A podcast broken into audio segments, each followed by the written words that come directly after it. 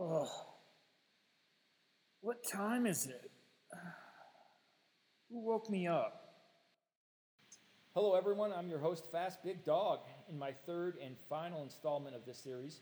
Not the podcast, mind you. Sorry, all you haters out there. Uh, this is merely the final installment in my series on World Cup mountain bikers who started as Nordic skiers. I'm joined today by Carter Hall, as was the case with my first two guests, John Westling and Evan Arthur. Carter also just recently finished representing the United States of America in the UCI Mountain Bike World Cups in Snowshoe, West Virginia, and Mont Saint Anne, Quebec, Canada. Welcome to the show, Carter. Yeah, thank you for having me. So, we're going to cover a wide variety of skiing related topics on this channel uh, all year and moving forward. But I wanted to reiterate, and I think it bears repeating, that these first three have been centered around the theme that you, JR, and Evan all grew up Nordic skiing, and the three of you not only ended up representing the United States on the World Cup, which obviously in itself is an incredibly uh, impressive accomplishment, but you also did so at the same time and in the same place. So please introduce yourself Tell us something about you that most people don't know, and then I'd love to hear about your Nordic skiing background and your path into the highest level of mountain bike racing. Yeah, absolutely. Um, I think it is. Yeah, it's super interesting, and it was really fun um, hanging out with those guys and you um, in snowshoe. Um, I think when when you sort of step back from it, it's not that coincidental. I think we've all uh, pushed each other and like motivated each other to get to that level. And um, I think it would have been hard for me to get there without Evan or without JR pushing me. And um, and we also all, you know, we come from similar backgrounds and um, being on Nordic teams, and so it was, it was, pretty easy to just gel with those guys and get along. And um, even though we're not on the same like club teams or anything, it was like pretty easy decision to sort of share housing with them at, at that race and previous races as well. Um, yeah, as far as myself, um, I'm Carter. I'm Carter Hall. I grew up in Maine, a small town outside of Portland. Um, and yeah, I've been Nordic skiing pretty much my whole life um, since I was probably two or three, too young to remember for sure. Um, also been riding a bike for about as long.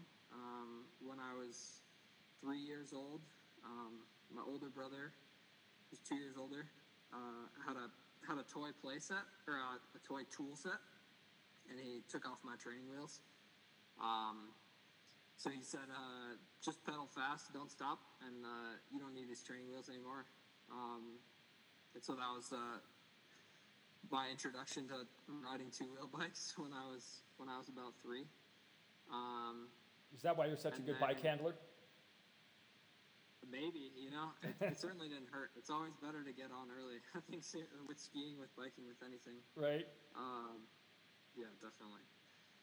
Um, and then, yeah, I mean, I ski raced through middle and high school. Um, I also did a little bit of bike racing um, in high school, but that was a little bit harder to sort of manage. Um, there weren't a lot of other kids my age racing, um, racing bikes, and so I was kind of like training or traveling by myself, um, or riding with like masters guys. Um, and on on the Nordic team at Yarmouth High School, it was you know it was a big team. Um, it was a fast team, and it was super fun to be a part of. And so that was sort of like that was the choice. it was a pretty easy choice. Like, do I want to train by myself and try and like go to all these races, or do I want to like hang out with the team, be on the bus, um, and like try and win a state championship as a team? And like, um, yeah, so I did did that, and I was skiing well enough that um, I was able to move on to skiing college. Um, skied at Colby College. Um, and I was lucky enough to have my brother, my older brother, on the team for one year um, to keep me in line. Um, and uh, and then that was where I met Evan as well. Um, and then and I raced, did some did some bike racing in college, not too much, not too seriously. Um, and once once I graduated college, I pretty quickly realized that, that I wanted to keep training and um, have athletic goals, and uh, cycling was a a natural switch for me. I, I grew up working in a bike shop, and um, I was working in a bike shop in Bozeman at the time, and um, so yeah, I just got into racing. Um, and then Evan moved to Bozeman, and we started tr- traveling to races together, pushing each other, riding together, and um, yeah. and then I guess we met JR at, at a race in Arkansas, um, and we were all sort of like traveling to races by ourselves, and just said, "Hey, like, why don't we all just link up for the races we're going to together?" And um, yeah, I guess that gets us to here, um, or at least to, to snowshoe World Cups. Right. Well, so you know, it's really interesting that you mentioned uh, the team uh, teamwork and camaraderie and all of that. Um, when Evan and I did our podcast last week, the morning we were uh, going to speak, I saw, I guess it was an Instagram clip of Jens Voigt on his podcast, which, just so you know, is not nearly as good as this one. Um, he had two young Dutch guys on, and as you well know, you know the Dutch have such an incredible history of bike racing, whether it be on the track, on the road. You know, back in the Rabobank days, they had everything. They had obviously amazing world champion cyclocross uh, teams, road teams, mountain teams, you know, teams on the track. And these guys were talking about how you know growing up with those teammates, you know, one of them would win one week, and then that whole next week you would just be like you know, seething like I'm going to get this guy next week, you know, in the best possible way. Then you know you'd get him, and you know he would then be thinking the same thing. So um, I'd love to hear your thoughts on that, especially because Evan and I talked about that a little bit uh, in our podcast as well. And one of my questions to him, and you brought it up right now, is you know the even though Nordic skiing is a pretty individual sport, in particular in college you're training together a ton, if not every day. You're winning and losing, even though you have individual accomplishments, you're winning and losing as a team. So, there, not to mention training camps and cooking dinner and all that other stuff. So, there is really a lot of camaraderie in Nordic skiing. And I just get the sense, especially in the World Cup level, there's less of that in mountain bike racing. Do you miss that camaraderie of Nordic skiing? And how, um, how are you adapting to the new, you know, the, the new kind of um, environment that you're in, you know, in the uh, World Cup uh, mountain bike racing.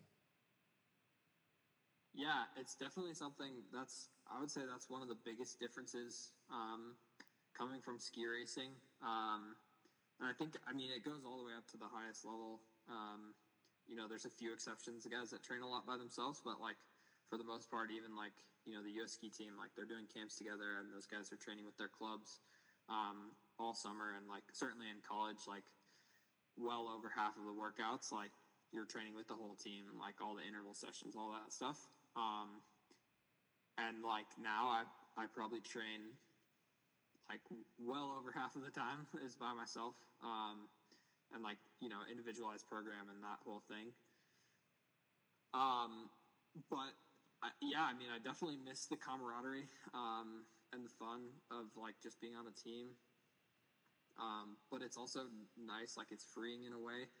Um, you get to sort of choose your own schedule, and like, um, I think also like when you race, you you do race alone, and um, so mentally, like when you put in all those hours like by yourself, like it's a lot easier when you get into a situation like in a race, what that you're by yourself, like you're just like so used to it and like so used to like you have to self motivate all the time.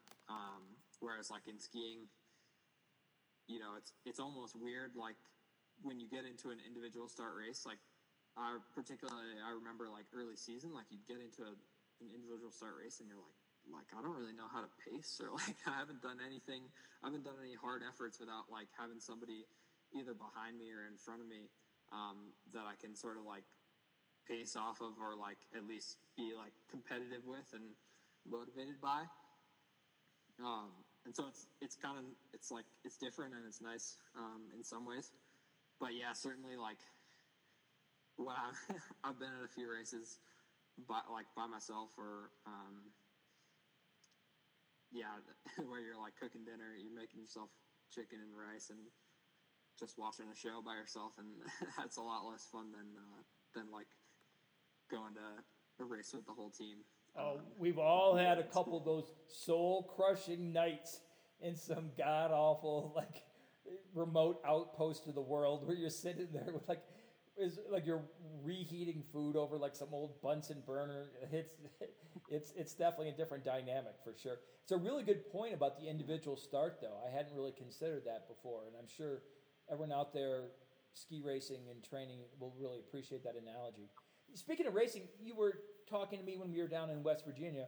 You know, even though um, mountain bike racing has a lot more people involved in it as both athletes and spectators, I guess, uh, certainly compared to Nordic skiing, it's still a pretty small world, especially uh, at the elite level. And uh, you were telling me we were down in uh, Snowshoe that um, apparently it's been a surprise to a lot of your fellow competitors on the World Cup because they never saw you racing juniors or U23s.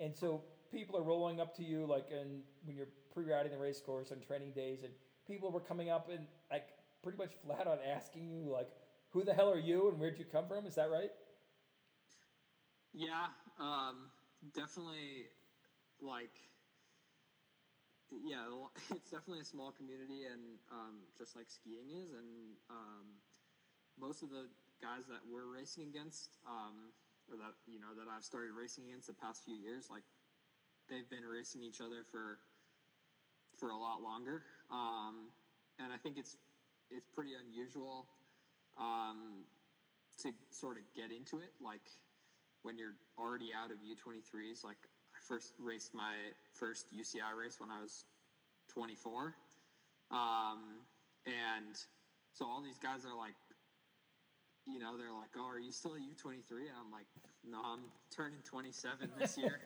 um, and um, yeah, so it's it's been like, yeah, it's been interesting to sort of like crack into that um, community, and, and people are really welcoming. But um, I always have to like sort of remind myself um, that like there's. I always think of some of the people that we race against as like much older than me, and some of them are are younger than me. um, they just have a lot more years of UCI racing under the belt, and um, yeah, uh, just like getting comfortable, I guess it has been, it, it, yeah, it's taken some time to sort of get comfortable with like, okay, actually these like we're peers and like they're not like older like people that I should be um, sort of like scared of or uh, intimidated. Yeah, just think of them more as, as peers and like people that we race against and not right. as like. Do, now, do you think that later start um, is a strength or a weakness? Yeah, it's hard to say. Um, I, I, I think in some ways it's it's a strength. I think the the background in skiing um, has been really helpful. Um, just being well rounded and strong, and um, having like a good training background and being able to cross train and like all that sort of stuff. Um, but then, yeah, certainly like for me, like just having a lot less race starts than people. Like um, when I sort of get into some race situations, like you know, people are pulling out tricks that I'm like, dang, like that's that takes some practice that I don't have. mm-hmm. um, and like just like the smoothness and um, like sort of tactical awareness and all that sort of stuff, like that I think is really hard to. You can try and just like pay more attention and compress it, but um, you you really can't get it without just like a lot of race starts. Um, but then, you know, if I if I sort of like roll the clock back a bunch of years, like I don't think I would still be racing bikes if I had decided when I was 16, like I'm just going to commit to this and train by myself all the time. um, I don't think that would have lasted very long. mm-hmm. um, yeah, probably just would have gotten bored and, and unhappy. Um, right. And so it was, it was nice to like have the team to like sort of support me through, have a team, different teams at different points, but like uh, to like support me through, you know, the first all those years of of training and um, yeah, building that base. mm-hmm. Well, we'll talk about that more in a second, but you just brought up another really interesting point because speaking of skiing, for the past couple of years, you've been working as a technician on Andy Newell's BSF Pro Team. So, as a four time Olympian and extremely successful World Cup athlete, Andy probably has some of the most years of experience in the Nordic World Cup of any athlete, the, at least in the U.S. history. How did working with him and really um, all of the athletes on the BSF Pro team, because you've got a lot of good athletes there, a lot of people getting World Cup starts. How did uh, working with that whole crew help prepare you uh, to race on the Mountain Bike World Cup? Yeah, that's a that's a good question, I do think I think it's been been super helpful. Um, I think mostly just seeing like the level of like dedication and and also like how they're balancing um, like the athletes on the team, like how they sort of balance their life. Um, because it is like it's a big transition, like going from college where you get a lot of a lot of things are taken care of of you uh, when you're ski racing in college. Um, and you know it's different at different schools, but like I think overall it's definitely like you have less to worry about. Um, and sort of seeing like they all have, for the most part, have like jobs and seeing how they're like balancing that. And then also just like it's just motivating, like being in a race uh, situation, like even if you're not racing, like for me is super motivating.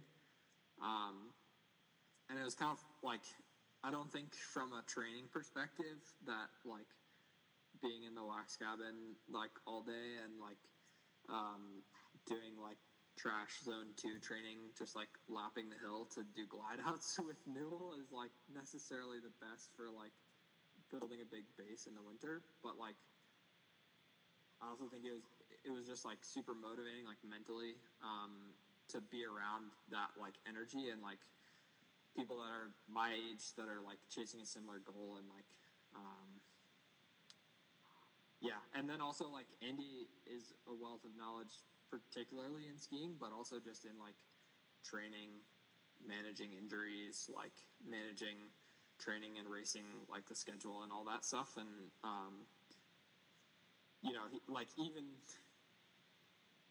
you just pick things up, um, even if even if he's like he's not he wasn't coaching me and he wasn't writing a plan or anything, but it's like you just kind of pick things up hanging around and like um, and he's always like willing to answer questions and stuff like that. Um, it's really it's really interesting to hear you say that because that's exactly why I asked the question.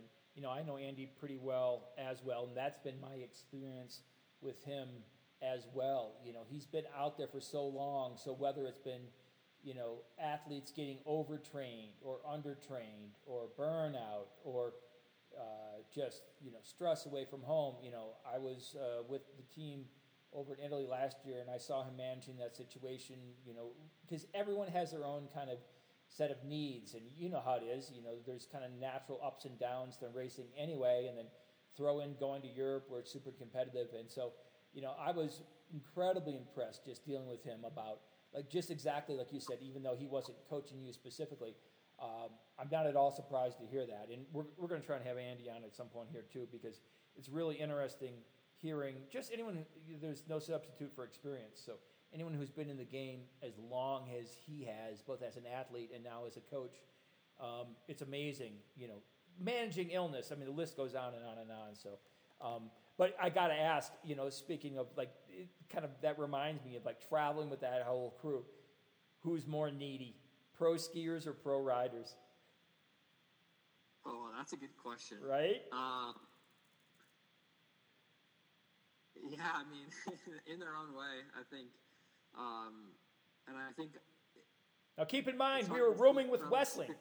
we were rooming Yeah, with Westling in West Virginia, so the bar is pretty high there. The, yeah, the bar is definitely pretty high. Um, but I also like, I would say I, I haven't been at, I haven't like stayed with the highest level, you know, like a world tour team or something, and I can imagine that that those guys are even another level. Um, and I mean, same with probably you know the Klæbo, I'm sure, has has uh, more specific needs than than the BSF people. Um, but yeah, I mean, uh, really, they're like they're not they're not so needy. Like it, everybody kind of just manages manages the, uh, what they need, and uh, Look at that. So you don't even work for the team anymore. You're still going to be a you're still going to be a team player. You're going to say the BSF guys are uh, are self sufficient. You're you're a good teammate. no, I mean that was the, the, one of the nicest things about going on those trips is like I wouldn't have to cook dinner for as long as I was there because they would all cook they would just cook dinner and Newell and I would be waxing skis and then they'd knock on the door when dinner was ready. So Yeah. um, they were taking care of, care of us as much as we were taking care of them. Uh, you know that that's good to hear. That's, that sounds like great team culture.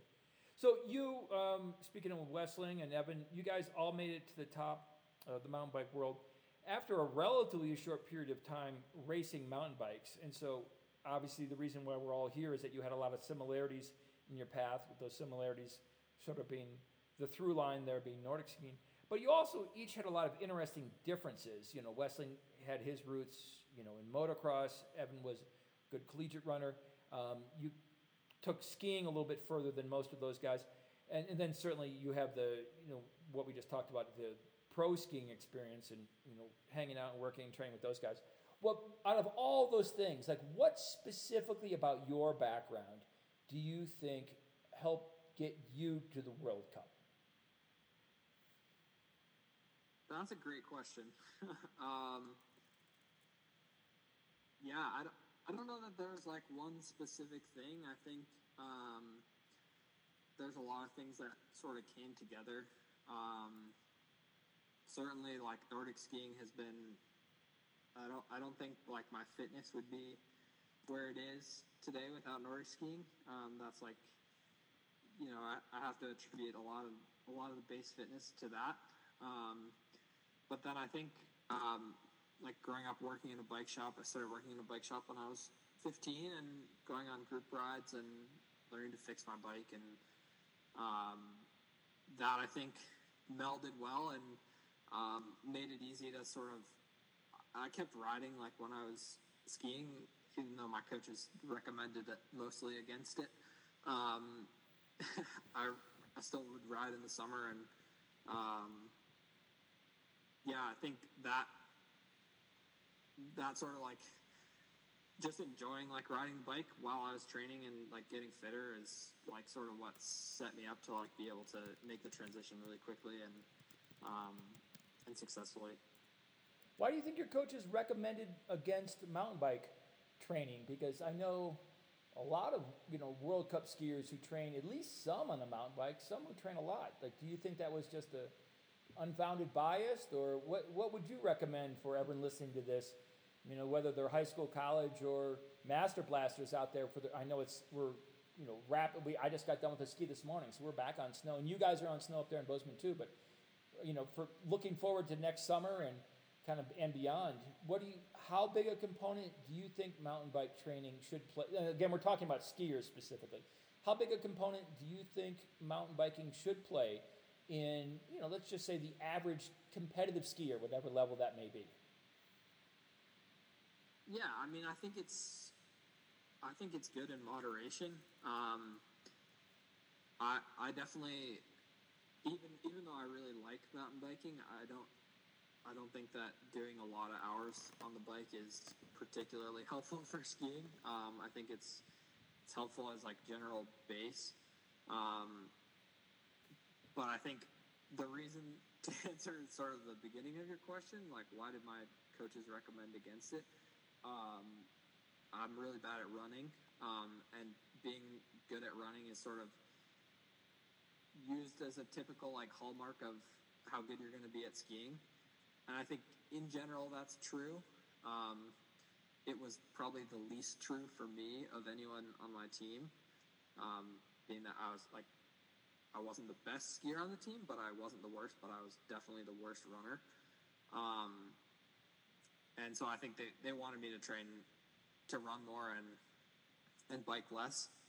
Um, and then I think also the tough thing with mountain biking um, when you're a Nordic skier is like if you go out with your team, there's usually a pretty wide range of skill level, and it's pretty hard to sort of all be um, riding at a productive but not too hard level, um, unless you just like all happen to be have really similar experience um, mountain biking. Like if I went mountain biking with my college teammates, with the exception of a few of them, like I would be waiting for them a lot, um, and and or they would be going too hard to keep up with me. um, and so I think that like coaches see that and they're like, yeah, just just don't do it. yeah, I had the exact same experience when I go out with Westling. Um, I am waiting and waiting and waiting. It's it's hard to stay in the same training zone. So I, I definitely I feel you there. yeah, absolutely. Um, waiting for him all the time. Oh yeah, that guy. He's he's just always an anchor on us. But yeah, you you definitely mentioned a couple interesting things in there. And I got a, as a quick shout out you know, you're well aware I'm a big, powerful man. I've got to actually, I want to talk to you about that in a little bit too, because we talked about both you and Westling are big dudes, um, certainly for World Cup mountain bike standards. And I, I want to talk to you about that in a second. But as a quick aside, for all you big kings out there, yeah, I, it's funny, you know, the sort of the standard, the tried and true uphill TT, whether it's you know the double pole time trial or I think every college pro, even high school program, certainly good you know, high school program, has one of those, whether you know it's um, the Hot Springs time trial here in Steamboat, or uh, what's what's the uh, Park City one? Um, not Lambs Canyon, but got Suicide. I forget. I forget the hill. Everyone has like one of those uphill time trials, and it's usually run right. And us big guys always get slaughtered. Always get slaughtered.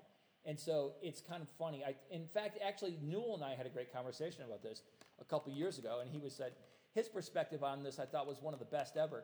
It's I think it's a mistake to look at it as a predictor of success in the winter.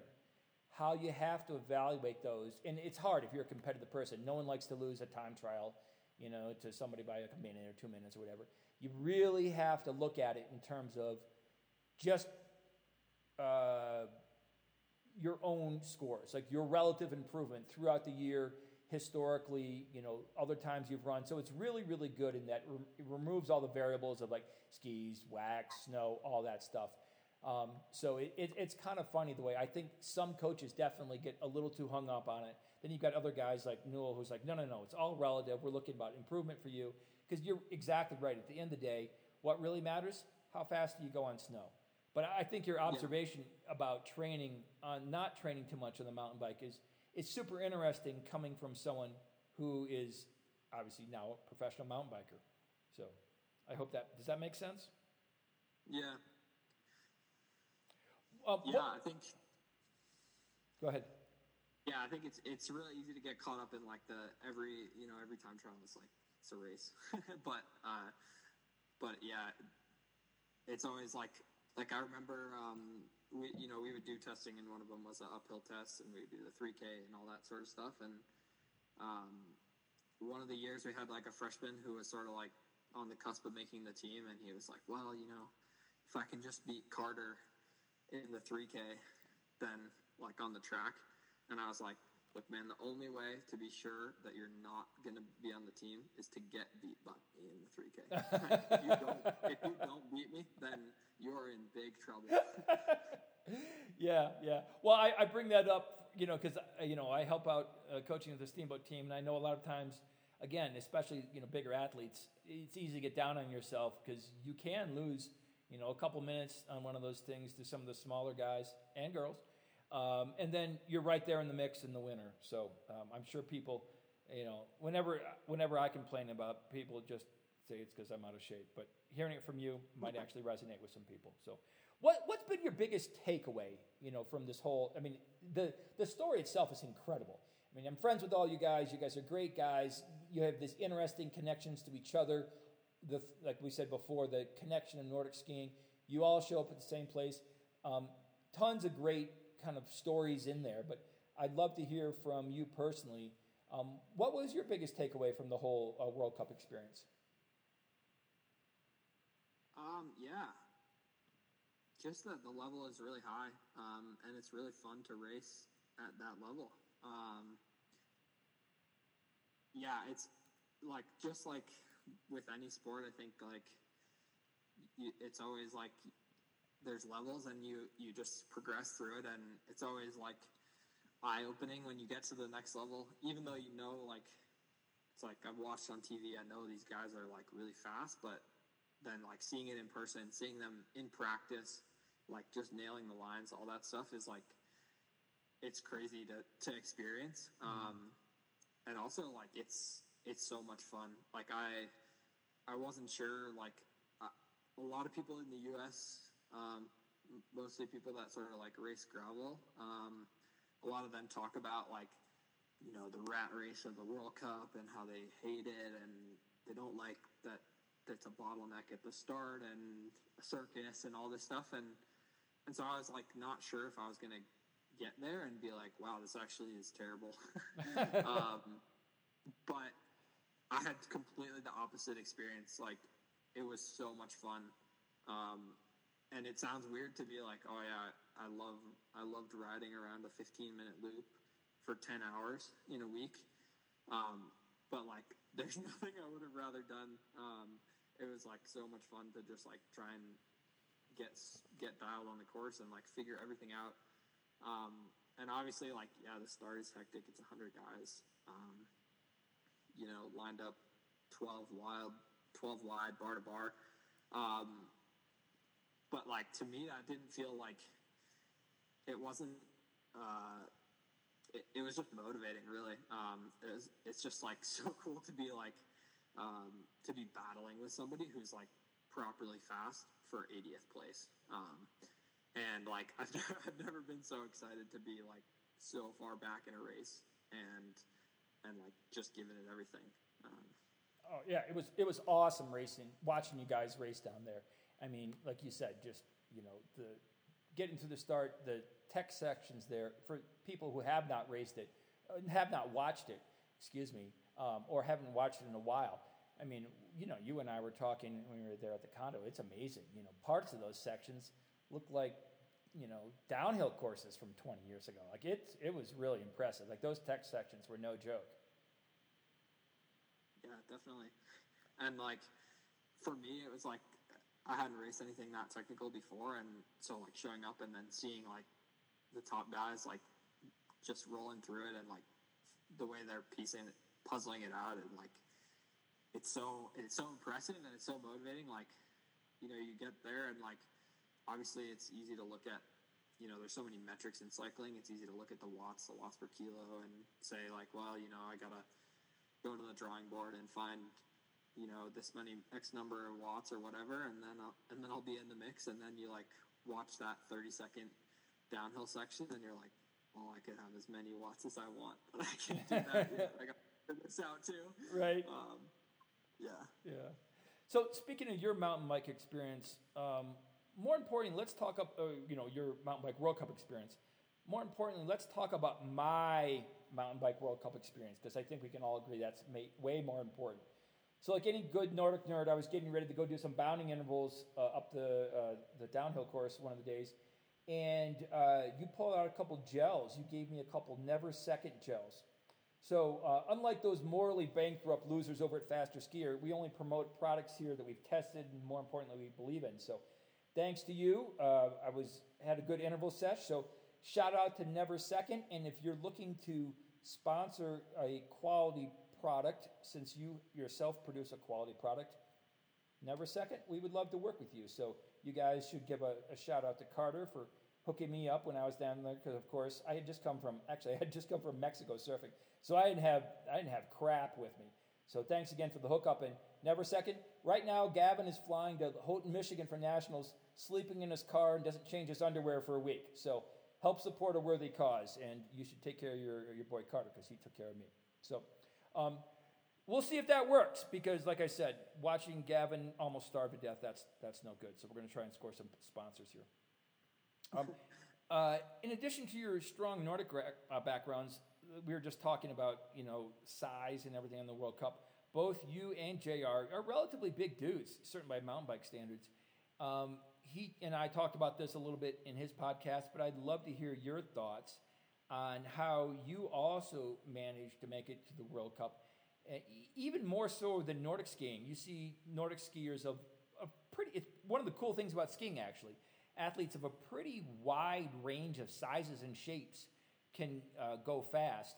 Um, you see a lot less of that uh, in mountain biking. How did you how did you get to the World Cup being a, being a pretty big dude?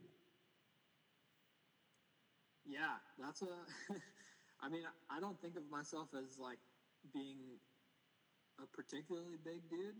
Um, I think, especially coming from skiing, like I feel like pretty relatively normal sized. Um, but yeah, on the on the bike, it's yeah, I'm a little bit closer to the to the upper end. Um, yeah, I think just using my like using my strength, using what I'm good at. Like I can sprint really well, um, which I, you know, it does, that's probably an advantage that comes partly from being a little bit bigger. Um, I think I, like it makes it easier to like to push the bike around um, on the downhills and like absorb impacts stuff like that. Um, and yeah, you know, like when it gets steep climbing, like obviously, you know, the watts per kilo, the ratio matters, but um, but I think less so in mountain biking just because like there's more bumps, there's more like technical stuff. The climbs aren't as long, um, and so just being like punchy and strong is like more important than um, being super light. Like in, you know, it's something like the Tour de France. Like it's kind of hard to. There just aren't really guys that are like my size that can can be serious GC contenders unless they. Uh, you know, go on a, a ridiculous diet or something. Um, but I think in mountain biking, you know, just being being strong and, and being able to put out the power um, is more important than than the size. Um, Well, Yeah. word on the street is that you have some pretty crazy power numbers. You care to elaborate on that? um, well, yeah, depending on the duration. Um, yeah, I, I, I mean, I don't think you make it to. There's always somebody with higher numbers, right? Um, and in cycling, it's really easy to compare because you can you can look at a lot of guys publish their numbers, and it's really easy to look at. It's really easy to analyze, um, and so there's always going to be somebody with with better numbers. Um, but yeah, I mean, you don't like you don't make it to the World Cup without being able to put out a good bit of power, and um, so yeah, I can I can put out some power. Yeah. Um, particularly, I mean, you found out in the you tried to get me in a little sprint, and uh, yeah, you found out just how Well, much. I was debating. I wasn't going to say anything, so let's just clear the air. So, after kicking Evan's ass in the sprint on a borrowed bike with borrowed shoes and the world's most disgusting borrowed helmet, I and Jr. is such a nut. I I knew he'd free, and he had another World Cup, so I'm not going to mess up his bike and move the seat because he that would have psychologically destroyed him. So I was on a bike. So I crush Evan in this sprint, and then I take on you. So you did get me. I'll give you that. But when we got back to the condo, first of all, no one could believe that I beat Evan. And Westling was, that's how I know about your power numbers. Westling was like, dude, if you had beaten Carter, Carter has like world class power numbers. And dude, you only got me by like a wheel. So I'll, on my second sprint. So uh, I'll take that. I'll take that. I think it was a little more than a wheel, but uh, but yeah, I think yeah, certainly like that's something like yeah, I mean for like 20 minutes or whatever, like Evans Evan can do big numbers and stuff, and mine are you know they're they're good enough, but but yeah, that's something I I just always had a always had a really good kick, like you know three five seconds, um, and as I sort of like progressed through and like you know people publish their, publish their numbers and stuff, I'm like, oh, actually, like this is not just like good for like the club ride at uh, in Portland against the Masters dudes. Like this actually is, is pretty high level, um, and it's nice like going into a race like it's just a it's just a good uh, good tool to have in your box.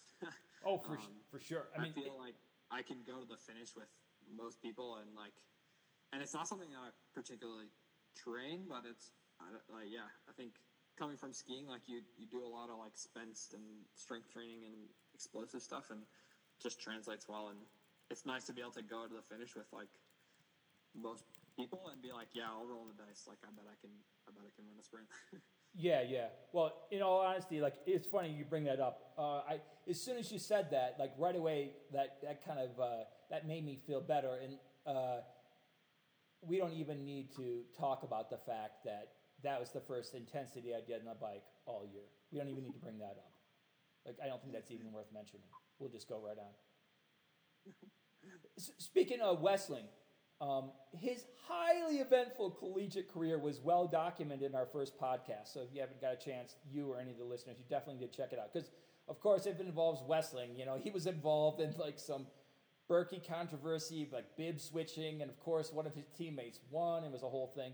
Um, and then he got, he was goofing around in the feed zone, like not taking it seriously.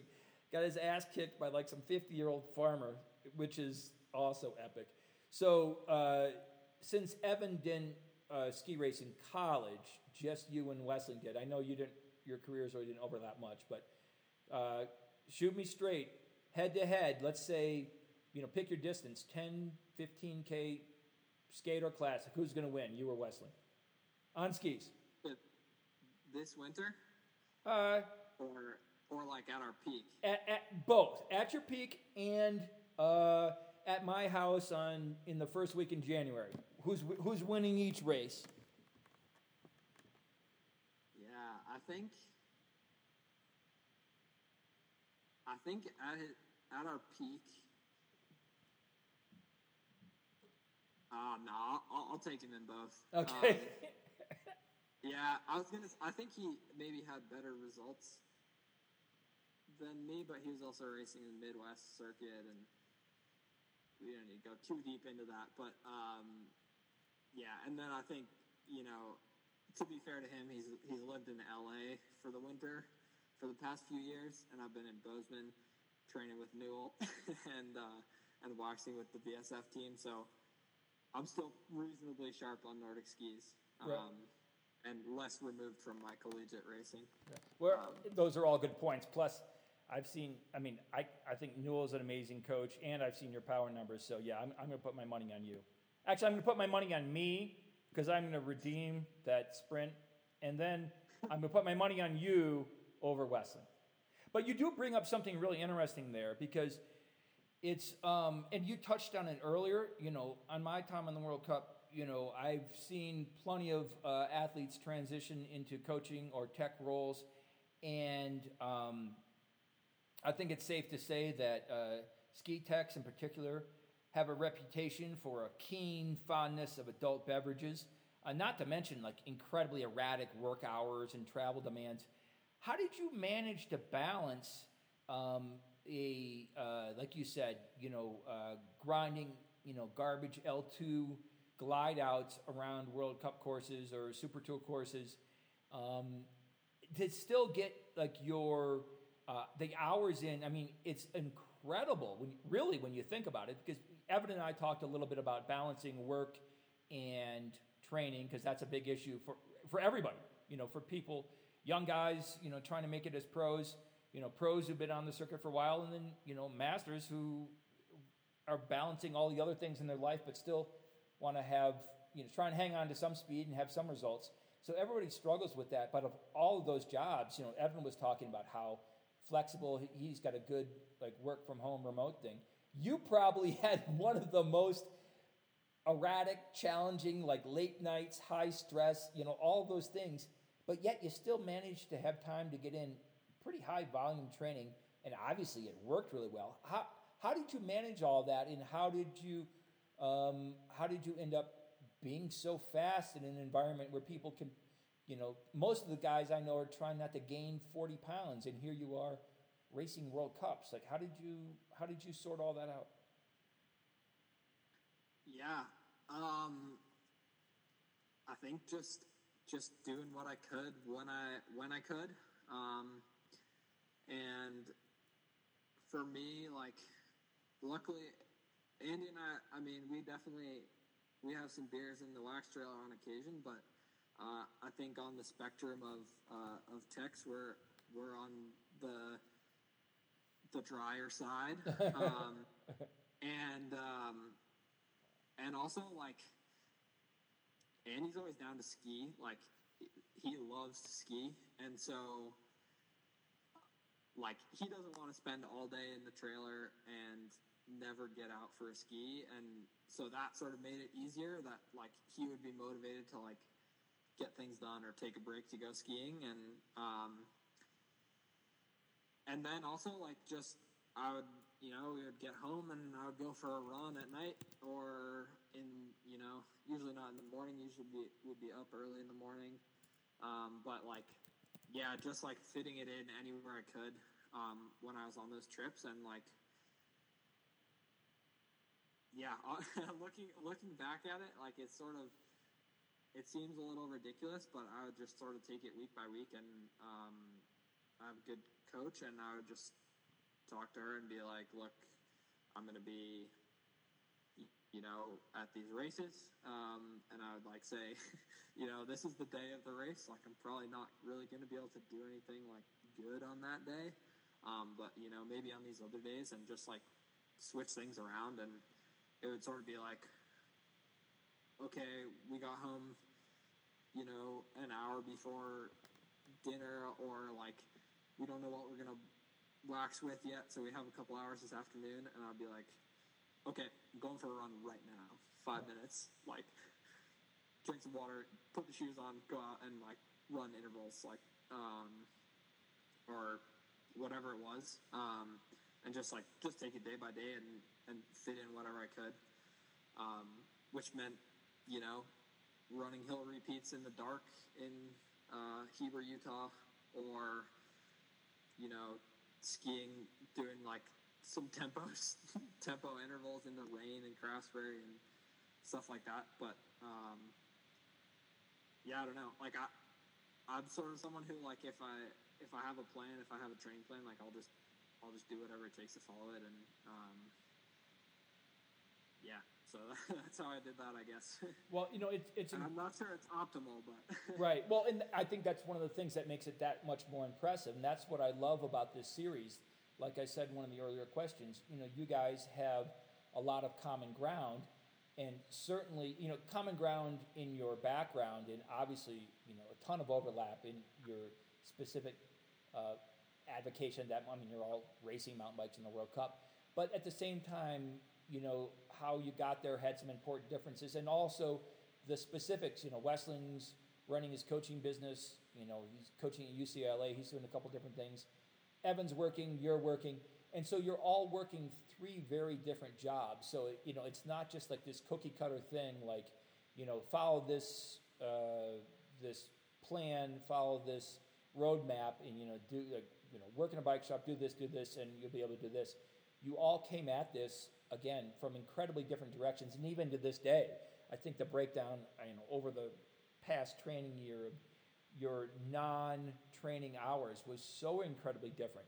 And that's kind of my central point here. Uh, and this is a great way to tie it all together in the third interview. Of I think sometimes people get caught up, especially younger skiers.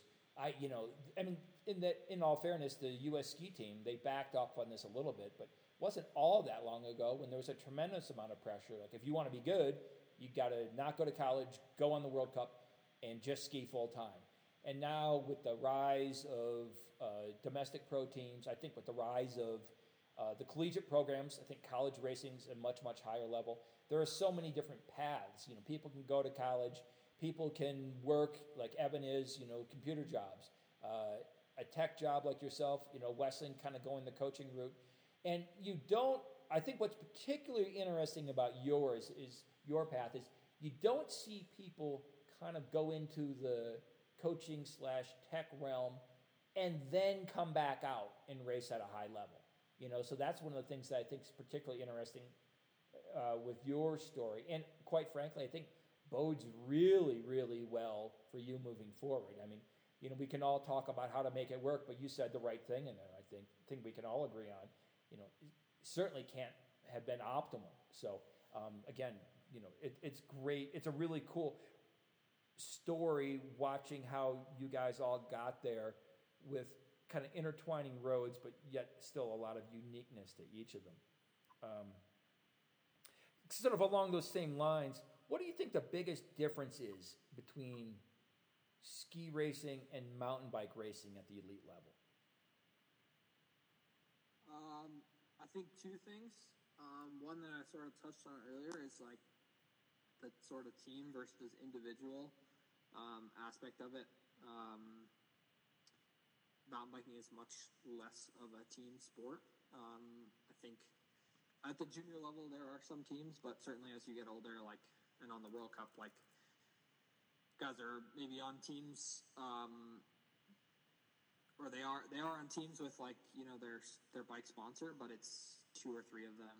Um, it's not like eight eight guys, eight girls, or even like you know. So the domestic pro teams for skiing are like you know four or five guys, four or five girls, and you all stay together. Um, it's more like two or three athletes, and then you know a mechanic and uh, manager or whatever else, and um, so that's that's been a big difference, and, and just like training training by yourself, like I sort of talked about. Um, the other difference is the data. Um, I think so much more available data for training um, in in cycling, um, and like in skiing, you know, because there's so many variables that you can't really account for or, or quantify. Um, you sort of have heart rate and you have time, but time's pretty like. Obviously, you look at you know I'm going to ski for 90 minutes today or two hours tomorrow, but like you can't really like compare your times like because the snow is different and all this other stuff. So you kind of have heart rate, and that's sort of it. you have like heart rate, and then you have like how many hours did you train this year? Um, whereas cycling, um, you know, the watts are a big thing. Um, and it's like a much more much more direct measurement of what you're doing and so you can sort of like pretty easily see like improvement um, and then also you can see like the disparity between you and other riders.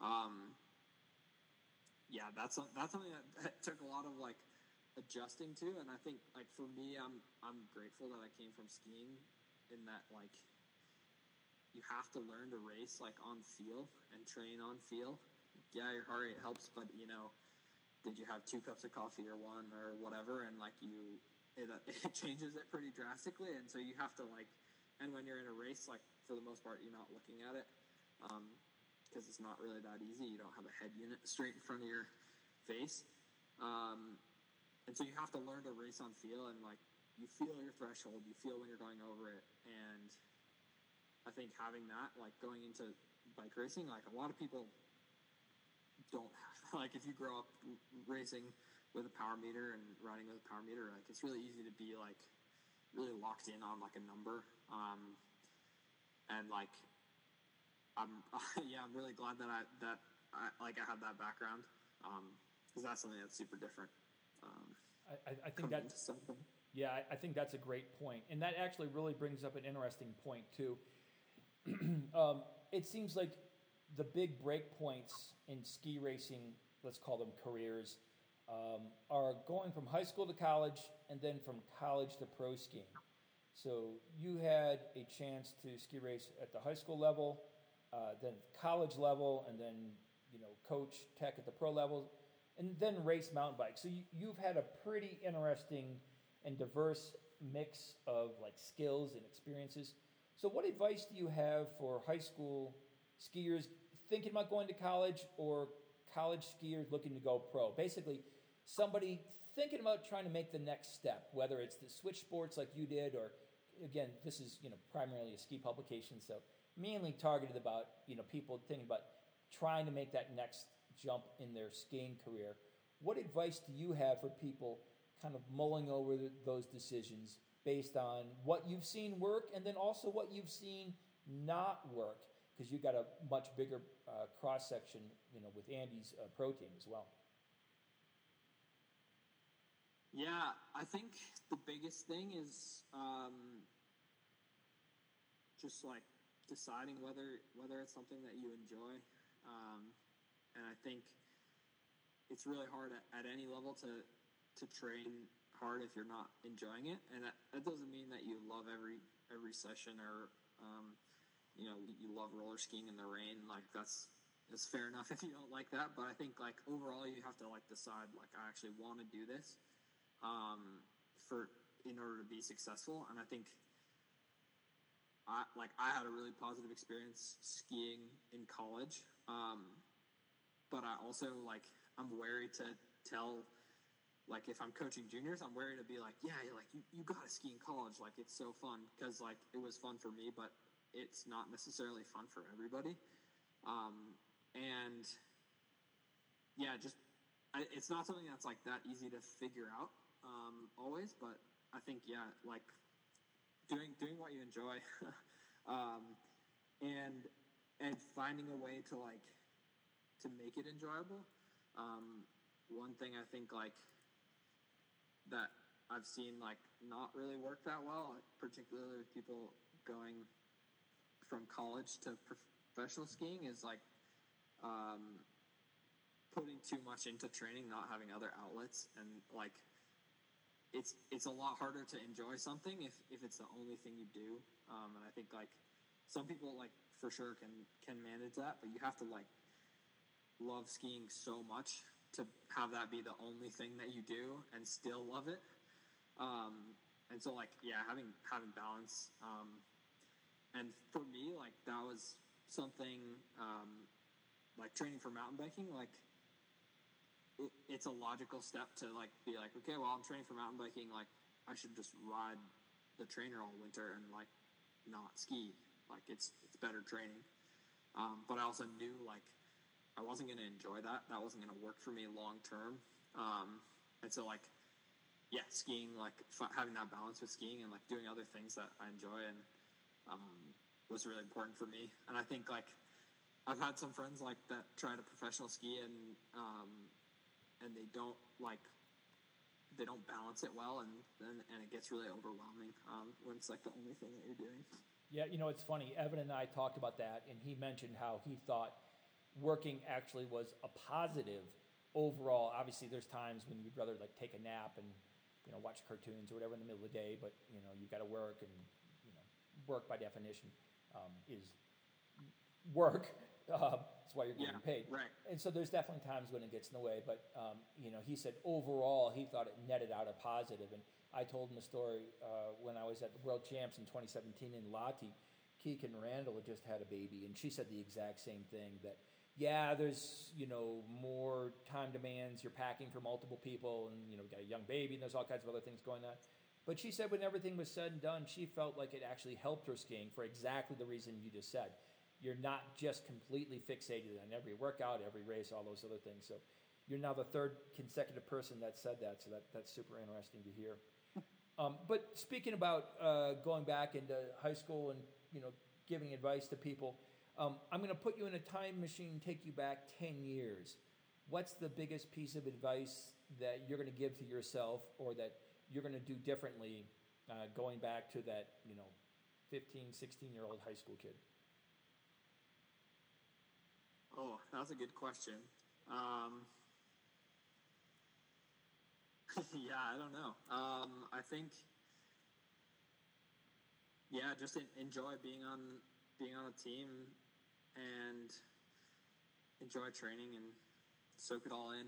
Um, yeah, I don't know. Like I, I try not to like think about sort of that. Like I think it, it would be easy to like think, oh well, I should have gone back and well, fif- tell fifteen year old me to, to give up skiing and and go to whatever mountain bike college or something and like or move to Spain and just train. But like I, I don't think that that would have necessarily worked for me.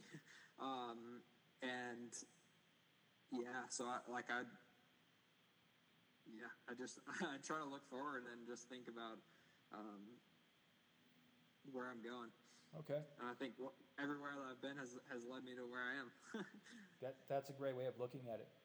Um, in his podcast, Evan stated that he thought that Nordic skiers had more game with the ladies than both runners and mountain bikers. Yet I've been at the bar with lots of pro skiers, in particular some of your boys, Finn O'Connell, Simon Zink, and oh man, how can I best describe it? Let's put it this way if science can elucidate out the mechanisms behind their ability to repel women, and we can apply these same findings to, say, mosquitoes, we could wipe out malaria overnight. So, are those guys just outliers, or uh, what, what's your take on this? Do skiers really have the? I mean, I can't even believe I'm saying this. This just seems so uh, foreign to me. But do you think uh, skiers have the best game with the ladies of all the endurance athletes? This just sounds wrong. What's your take on this? Uh, yeah, I mean, I think, I think we're sort of looking at a big fish in a small pond situation. Um, of those three groups, Right. yeah, I'd have to say I think I think skiers are the best, but I think that's it's uh it's fair to say that that uh, It's like being the world's smartest horse. we spend uh, yeah we spend uh, a lot of time training and uh, a lot of time doing weird stuff and uh, yeah I don't think uh, I don't think that's the biggest pond to be the biggest fish in. yeah, that, that's fair. What, um, just last couple questions here, and I really appreciate you spending so much time with us. This is this is really interesting. It worked out great. A lot of it. I know you were hunting last week, and we were just trying to uh, slot these around availability, but you've really helped tie this all together nicely. Um, you're like the the rug that really ties the room together. For those of out there that know that reference. Um, what what's the biggest thing that you miss about ski racing? Yeah, I think the team aspect, um, for sure, um, is like probably the biggest thing, and and also just like the community in general, um, and like that's part of the reason why I enjoyed like being in Tech so much is like being at those races is so fun, and like everyone is like everyone's sort of friends, and like you hang out and everyone like warms up and cools down together and um, all that sort of stuff, and like it's it's just a really fun group of people to be around, and um, yeah, I, I agree. It, it's a great community for sure. Do you think you'll ever be uh, back at the starting line in a Nordic race? Is that going to happen? um, Birkie, maybe? I'm focused. I'm, I'm definitely more focused on on mountain biking right now, but I'm yeah, at some point for sure. Um, yeah, I mean the Birkie's a big one that sort of everybody everybody that has collegiate ski before, if you're doing one race, it's the Birkie. Um, but yeah, I mean some of those marathons, um, the Birkie, the Boulder Mountain Tour, um, I think coming, it probably would would work pretty well coming over from you know 90 minute mountain bike races um, and and longer to just like slot right in and feel like the training will will translate pretty well to those but yeah i don't have any on the on the calendar for this winter but but yeah at some point Yeah, well, and you know, and th- that's a good way to wrap up. Let's talk about um, kind of next year and beyond. Obviously, you had an extraordinary year, breakout season, and you know you made a couple adjustments. Uh, got a, you moving in with Evan. You got a new. Um, you're not going to uh, be teching next year, so you're going to really be able to focus on training. So, um, I'd love to hear as we're kind of wrapping up here. Give us uh, your your plan, your focus for next year. Are you going to be doing, you know, any gravel, uh, cross country World Cups, uh, endurance? Like, what do you, what do you see the emphasis on your calendar for? Certainly next year, but you know, next year and beyond, the next few years, let's call it. yeah i think for me um, racing those those two world cups really solidified that I, I really do enjoy that that style of racing like that cross country circuit um, xco style and so i definitely want to keep doing that um, there's going to be two world cups uh, two cross country world cups in in north america next year in lake placid and then in mount st anne again and so those are going to be big targets for me um, but then I do also want to mix in a bit more of like the marathon stuff and maybe some gravel. Um, I'll probably end up going to a lot of the same races as Evan. Um, and, but yeah, for me, like, XCO is definitely the focus. Um, and yeah, like you said, I'm headed to Tucson for the winter. Um, just gonna ride ride bikes all winter and give that a try. Um, I've definitely been like hesitant to to sort of go all in on that because I've never lived somewhere without skiing, and like skiing has always been a big part of my life. And um, but I think also it's a it's a natural progression. Um, you know, last year I spent a couple weeks in the winter down in Sedona um, with Evan, and it was it was very noticeable, like the difference, and in like in my performance. And now, uh,